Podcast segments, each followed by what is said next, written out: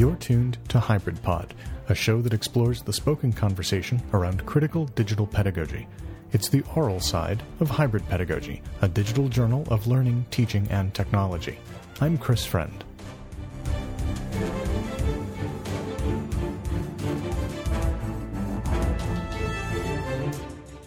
Much of the conversation about modern education discusses what we as teachers can say or do within our classrooms. Relatively little attention is paid to what we can hear from our students. In this episode, we'll explore some of the benefits we can get and improvements we can make if we essentially talk less and listen more. Now, listening to students in a music class probably seems like an obvious starting point, but there's more to music education than just student performance. Listening can be a valuable teaching skill in music appreciation and music theory classes as well. To get us started, I spoke with this guy.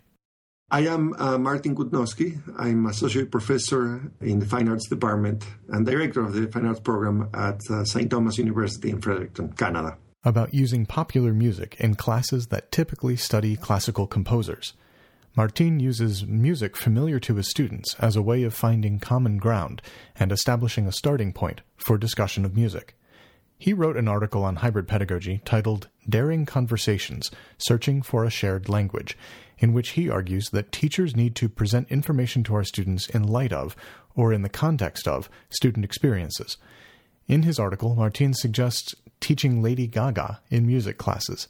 Yes, you heard that right. Lady Gaga as content in post secondary music appreciation class. It's his way of respecting the existing knowledge that his students bring to his classes. This uh, concern or this uh, learning on my part goes back to the 90s, the late 90s, when I was teaching in City University of New York. And I was teaching a music appreciation course, and I had these 50 students in the room who didn't know anything about Beethoven. They didn't know who Beethoven was. They thought Beethoven was a dog, a fairy dog. But they knew the Simpsons very well. They knew who the Simpsons were. And so my, my first, uh, or one of my first uh, attempts uh, at uh, unpacking, let's say, the concepts to a format that was familiar to the students, goes back to that time. And what I did was putting in the same lecture Simpsons and Beethoven. So it wasn't The Simpsons and not Beethoven, but was actually uh, about 50% of the time starting with The Simpsons and then moving to a more complex, more uh, abstract, more remote example from the Egmont Overture uh, by Beethoven. So, uh, in a way, uh, the you know Lady Gaga there is is a little bit of an to make it sound a little bit like a scandal you know but but the truth the truth is that it's not either or it's not um, there are things that we can learn from lady gaga that we cannot learn if we study uh, mozart but there are also many things that we cannot learn from lady gaga and we can only learn from mozart and a priori we cannot we, we shouldn't close any doors martin's concern about closing doors is a necessary warning particularly with the current trend towards standardized and scripted education. I saw the consequences of predicted course content recently with my own students. I tried an experiment one semester where I told students in my first year writing course that our class was no longer called Academic Writing 1, but rather Life 101. I asked them to tell me what they would like to spend 15 weeks learning about in a class that broadly defined. The silence of their response was shocking, Eventually, one student offered this That's the hardest question you've ever asked us. Through our conversation, I came to see that my students had not been given control of their own education, and as a result, they were not equipped with the tools to manage their own learning. The worry about getting students to take charge of their own learning stretches well beyond the classroom. Martin sees personal agency as a cultural problem. They are not used to to seeing themselves as agents of their own lives. Uh, I mean, also when I advise, um, you know, they come to me, you know, what courses do I need to take? I said, I don't know. What do you want to take? I mean, in a liberal arts school, you have all these these breadth of options, uh, and even the really good ones, they are so afraid of failing that they don't want to take any risks. And then how can you learn if you don't take any risks? If anything, I, I think that it happens to not just to students. I think that uh, we live in a culture that doesn't encourage a lot of honest questions to pose ourselves. What do I really want to do? What do I really want to do today? What do I really want to do with my life? If we want students to have agency in their own learning, they need to have agency within our classes, too. We have to give our students space to ask honest questions about life and personal interests, which means our classes have to be unscripted and potentially messy. It's a risk for teachers, then, to create a class that has an unpredictable path to it. Such classes are also unfamiliar to students, who may not be accustomed to that level of control. It's not what they expected. Because at this point, the expectations are so strong, they really expect the teacher to lecture. And, uh, you know, I had group work and I had them um, talking to each other and uh, uh, creating, you know, we, we looked at the, at the commercial, uh, TV commercial, and they had to create their own hypothesis about the kind of music that would work with that. It would be so much easier to just give them a textbook, you know, and and lecture and and be so organized. This is what we're going to be seeing today, and this is what and, and, just cover everything. I mean, somebody also, you know, commented, I would have liked to know exactly what the class was going to be about, and I would have liked, you know, they, they really want a more organized, a more uh, predictable uh, format and a more predictable outcome. But, but to me, you know, I, I had to make a decision. It's the decision of the article. You know, what am I going to do? Am I going to go the easy way and, and just um, do a somewhat uh, routine job, or am I just, or am I going to hold on to that ideal of a true differentiation, true pedagogic differentiation, so that every student is connecting, not just with me, but also with many of them, amongst many of them. Creating a distinctive, pedagogically differentiated course that helps students learn to manage their own learning requires an unusual approach to course design, one that starts with a much broader view of outcomes than we normally propose. And so, uh, in these syllabus, I, I, went a little bit further, and uh, you know, I put the learning outcomes in the syllabus. And the first learning outcome, I avoided using the word students because I am a learner too. Learners learn to teach and to learn from each other. And then I was thinking, okay, what, what else that is profound I want them to achieve? So learners reassess their everyday relationship to music. And so I started with the biggest, most ambitious outcomes, and then little by little I went to, to the more detailed down to, you know, learners apply essential terms such as harmony, rhythm, form, melody. I really try to put those substantial goals up front, and the most substantial goal of, all, of them all that they stop looking at me to teach them and instead learn that what we are doing is really helping each other as we learn together. This idea of learning together can even apply to assessment. For assessment to really do what it's supposed to do, the teacher should be able to learn something about the student's abilities or thinking. Assessment methods can become a way for teachers to focus their attention on trying to understand what students can do. To help with this idea, let's hear from Kris Shaffer. I'm Kris Shaffer. I'm instructor of music theory at CU Boulder College of Music and editor for Hybrid Pedagogy Publishing. Kris says that music theory teachers often evaluate student performance using rubrics and looking for error. He suggests this approach actually prevents teachers from truly listening to their students and understanding what's going on with their work. When listening to student performances, music teachers might focus on the technical details at the expense of understanding the performer. I really wanted to know, um, as I was listening, um, what I was hearing. Is it how many notes are right or how many notes are wrong? Or is it what is the specific challenge that throws them off when they get something wrong?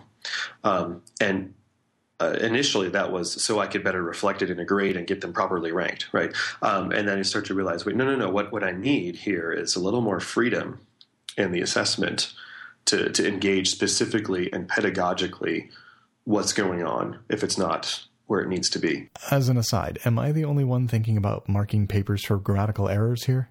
No? Good. But Kris Shaffer has a different suggestion. Rather than deducting points for mistakes, he instead looks for whether a student's overall holistic performance is passable. That shift has changed not only how he responds to students, but also how he teaches. Back when I used red pen and in you know assign papers in, in music class and, and would evaluate them, that if I didn't have a really well defined rubric that said, no, pay attention to their thesis statement, pay attention to their analysis of these musical elements. And I was marking any little error that I found. Like I was giving much lower grades to people who had commas in the wrong place, like really tiny things that I was just marking. But then at the end, I look and you know, we all psychologically are impacted by the amount of red on the page, and the more there is, the lower the grade's going to be, unless we have something else to counteract that. I've had students where maybe they keep misspelling a certain set of words. And if I'm thinking just, okay, I was going to mark them and then take points off, you know, be thinking very differently than if I'm thinking, okay, how can I help them make sure that they do this right next time?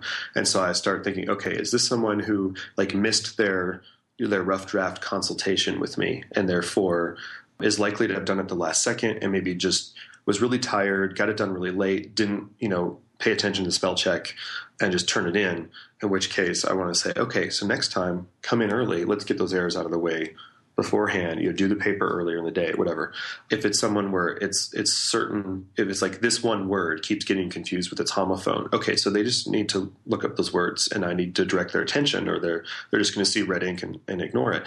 On the other case, it it it might be a situation where, hey, there's three papers in a row that has this issue that kind of looks like it might be like dyslexia or dysgraphia or something that we're dealing with. And so that's, and so if I'm thinking, how can I help this student get this right? And I'm looking at their work over time instead of just marking what's wrong.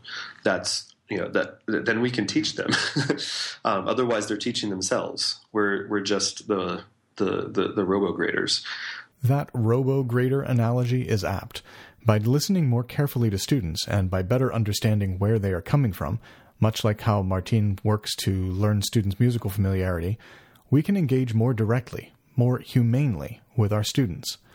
Let's bring the conversation back to the classroom for a minute. When a student is in class, you know, there, there, are all kinds of factors that go into how ready they are to do what we're asking them to do or to understand what we're um, discussing as a class. And one of those factors is what's their family situation like? Um, what are their personal relationships like? Did they have a six hour opera rehearsal the night before? Did their car break down on, on the way to school? And, and I don't need to know all this information. I, I don't need to stalk them on Facebook or something. but if they open up and share some of this, that humanizes them in a sense that like I'm, I'm not just going to come down because they're not doing exactly what I've decided they need to do, but it, it also just it gives a a good kind of element to the class where I realize that it's not about me and it's not about, you know, Beethoven and Mozart. You know, it's about these people here. And what they need is, you know, as, as you know, people like Dewey would would let us see, they need a, a good set of logical connections in the material um, so that it all makes sense together. But ultimately, we've got to bring that into the social world that they inhabit because they're they're the way they process incoming information has to do with what's in their memory. And memory is affected by your emotion, and it includes things beyond academia. We start to work with our students as people to really connect with them and understand them. We'll come back to the idea of connecting with students, but first, I want to bring one other voice into this conversation. I'm Jonathan Sircy, an assistant professor of English at Charleston Southern University. Jonathan shared with me his thoughts on why listening to students is so important in his pedagogical praxis. It turns out his emphasis on listening to student voices started out with a very practical problem that many of us face in our teaching. How do I efficiently but faithfully respond to student work? And it comes out of teaching a 4 4 load and wanting to have significant writing assignments, but also wanting to give good feedback and really respond. I mean, in the sort of like distribution of labor, no matter how little time my student puts in on a paper, there's no way I can completely reciprocate that time in how how much time I give to listen to it, you know? Like I, I can't I can't imagine a student, even if they were just typing nonsense for 2,000 words, if I spent like even 15 to 20 minutes on every paper out of 210 papers, that would be an astronomical amount of time. So I'm I'm trying to figure out ways of focusing my attention complete when I'm locked in integrating. I want to be able to do it for an extended period and do it in a focused way.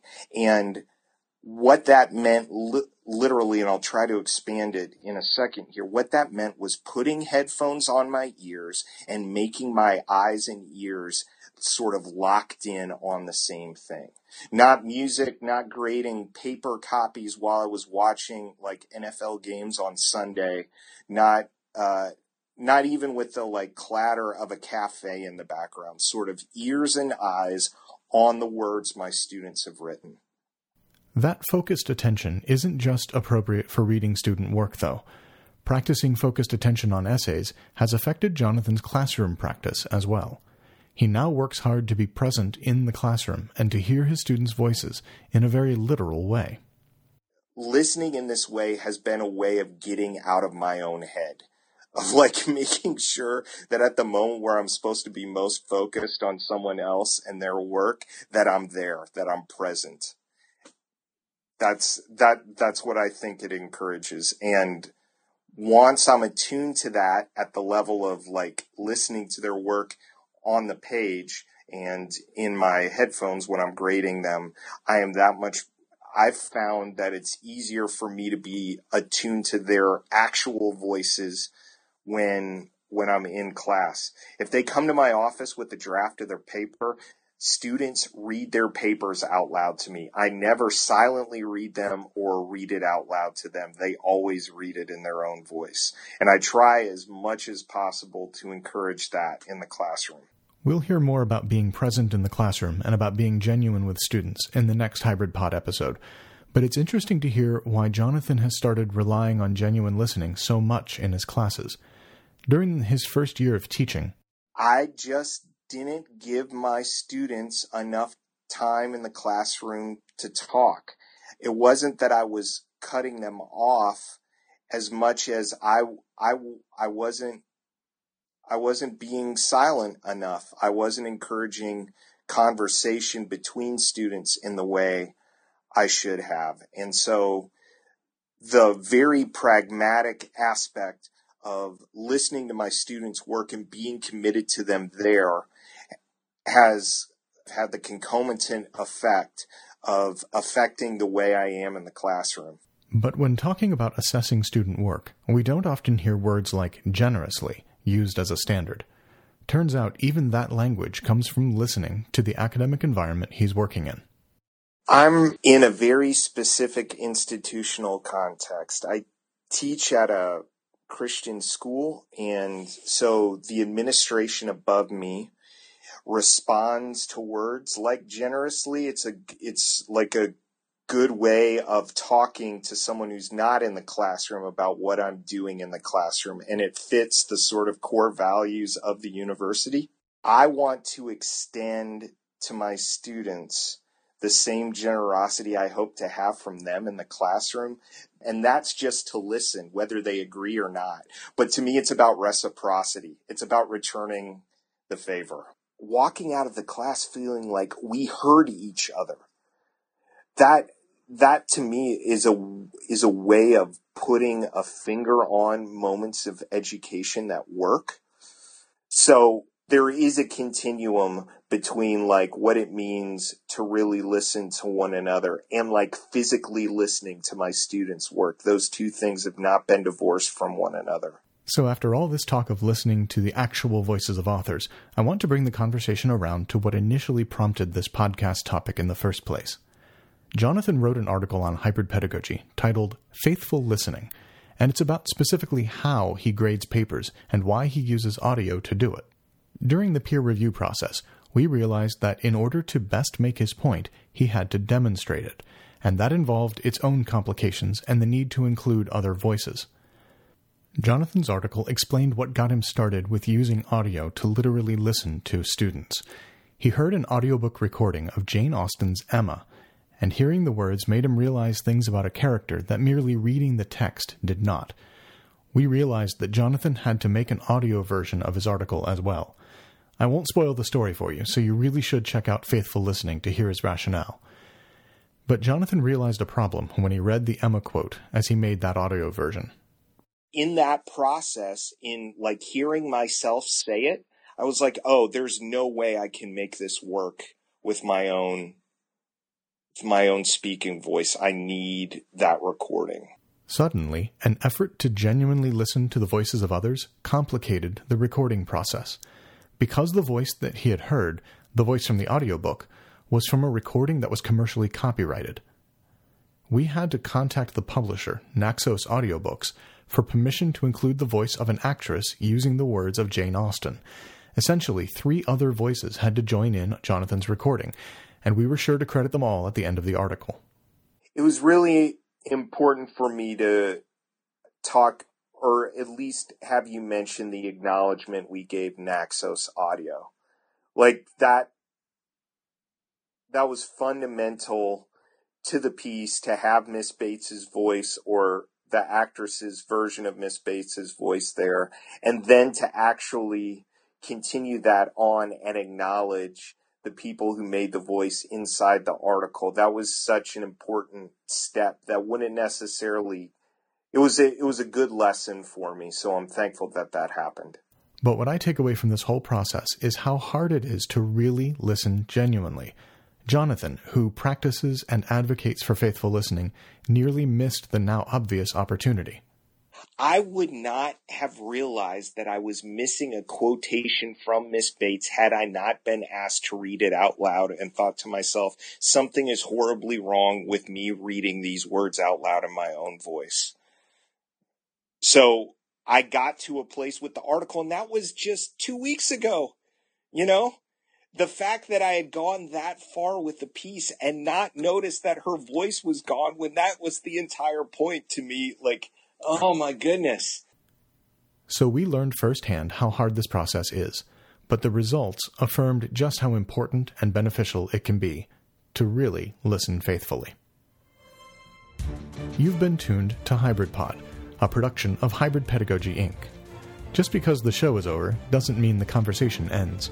Everyone who contributed to this episode is accessible through Twitter, and so is the show itself. So along those lines, at HybridPod and at Chris underscore friend would like to thank at Kris Shaffer, that's Kris with a K and Shaffer with two F's, as well as at Martin Kutnowski, that's K U T N O W S K I, and at JL Sircy, that's S I R C Y, for adding their voices to today's show.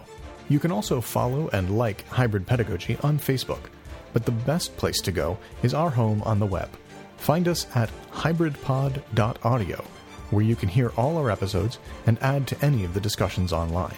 That's hybridpod.audio. Thanks for listening.